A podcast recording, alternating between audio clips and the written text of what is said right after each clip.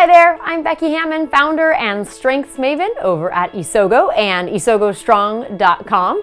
Welcome to Isogo TV video podcast and now also the audio podcast, which we're so excited about.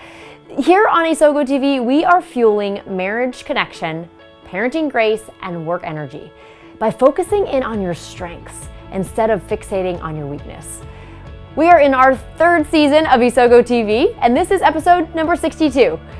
During this mini series, we are looking conflict right in the eye. Uh, because the thing about conflict is, if you're breathing, you experience it. So, over these six episodes, let's explore a path to conflict resolution from a strengths perspective and make right relationships at home and at work. Be sure to grab the free PDF Strengths Based Conflict Resolution Path and Action Plan to follow along and mark your own progress in your path to conflict resolution.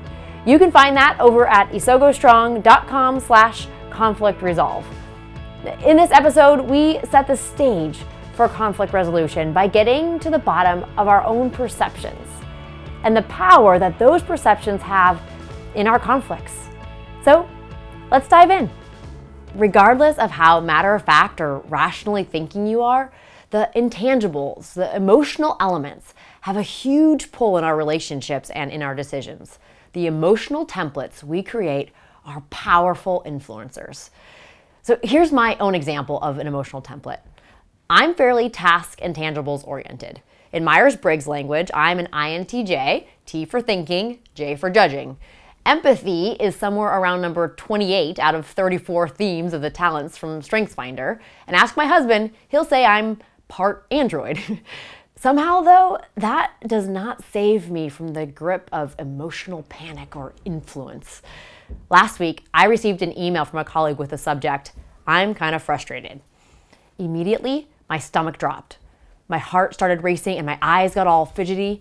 He and I had had a fairly heated, definitely contentious conversation a couple weeks back. He gave me some tough feedback and it was it was hard to hear from someone I respect so highly. And I wasn't sure if it, it was even fair or if it was universal feedback. I left that conversation with my heart amped and my mind swirling, and I've thought a lot about it since then. And all that thinking has led me to question our relationship his support of me, my trust of him, and even my own self scrutiny. So when I received the email last week, I'm kind of frustrated. I immediately expected more of the same. And as I poised to open the email, I braced for critique and questions. I felt myself hurt and rallying my defenses, and I hadn't even opened the email yet. And turns out it had nothing to do with me. In fact, it was a request for some ideas from me for a challenge he was facing. He was asking for my help and for my support quite the opposite of the railing that I had braced for. Based on our one highly emotional conversation, I had created an emotional template about him that said, Don't trust him. He doesn't respect you. Your relationship is at stake. I was hardly even aware of the emotional template until it was proven wrong. So, what is an emotional template? The concept of emotional template is used in a variety of settings, from injury recovery to sociology.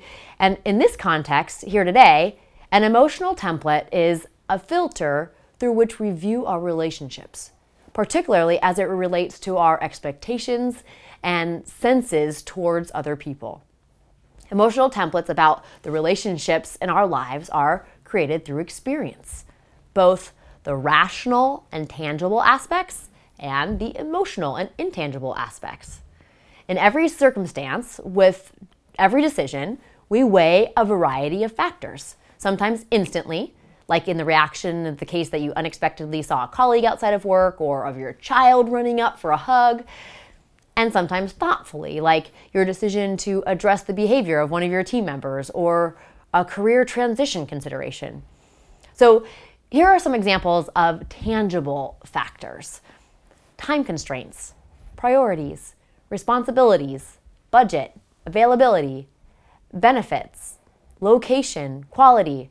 And here's some intangibles like how I feel about the situation, past experiences, fear, trust or lack of trust, my needs, others' needs, the relationships that are impacted.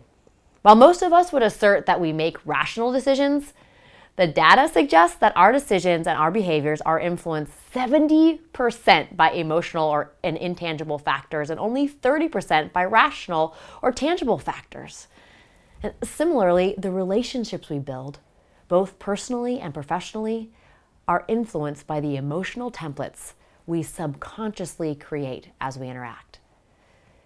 How we feel about someone and their strengths makes all the difference in how well we interact and what we assume about them. So let's explore your uh, own emotional templates to see for yourself how your perception and intangible factors influence your working and home relationships. And activity attribution here to the amazing colleague and friend of mine, er-, Aaron Passons. So here's your emotional templates activity. First, think of someone with whom you have a great relationship or great working relationship. What thoughts, feelings, and experiences do you associate with this relationship? Then, number two, think of someone who you've worked with whom you have resistance to. What thoughts, feelings, and experiences do you associate with this relationship? And then ask yourself, what did you discover? What does trust look like in these relationships? How about expectations? Sometimes our emotional templates protect us from potentially damaging or unsafe relationships. Oftentimes, however, emotional templates are created by a, a, misperception of talent, or perhaps in a combination with a misapplication of talent. In the relationship with my colleague, for example, his original feedback to me was merited. And in the end, while it was initially shocking to me, he intended that feedback for my own best interest. He cares about me. His strengths allow him a superpower ability to see what could be better. And this is an incredible asset when it's delivered well. When delivered abruptly, however, eh, it can be seen as eh, an adept ability to find holes and imperfections. Eh, any other maximizers out there relate to that? You know, the emotional template that I created after we had that conversation was built from the 70% intangible, not by the verifiable facts, and by both a misperception and an overapplication of natural talent. Only by reflection and awareness and a conscious effort is a new overriding emotional template created. So that's definitely what I'm striving for in this relationship. So this week, think through your emotional templates, especially as your spidey senses alert you. What are the driving factors? Is the emotional template getting in the way of productivity or of a deeper connection? If it is, pair out truth from fact and perception from reality. Assess what forging a new template might take and the relational connection and payout that it might yield. Allow your mind to reframe your experiences in the lens of strength and begin to make your emotional templates anew. So, will you go there? This week, would you commit to exploring the emotional templates that you carry into your current conflict? To using the strengths of the people around you to check your perception about them? Is it accurate or Maybe is it swayed? Use the discovery of that exploration to set the foundation for the conflict resolution that's in store for you guys. And as you do that, you'll also not want to miss out on the free PDF we're offering with this series. It's called the Strengths Based Conflict Resolution Path and Action Plan. You can get that over at isogostrong.com slash conflict resolve. So be sure to go grab that right now. Ultimately, my dream would be to get to the bottom of every conflict in every home and in every workplace across the world. By orienting our mind toward our strengths, I know we can get there. So I'd love to ask you to share Isogo TV, the video or the audio version, with your circles on Facebook, Instagram, or right there in your home or your office. And if you like Isogo TV, please leave us five star review over at iTunes. It not only means a lot to me, but it also helps others find this podcast resource too. I'm glad you were here today to get into the nitty gritty of conflict resolution in your marriage, parenting, or in your work by using your strengths. And I hope that you join me next time on Isogo TV.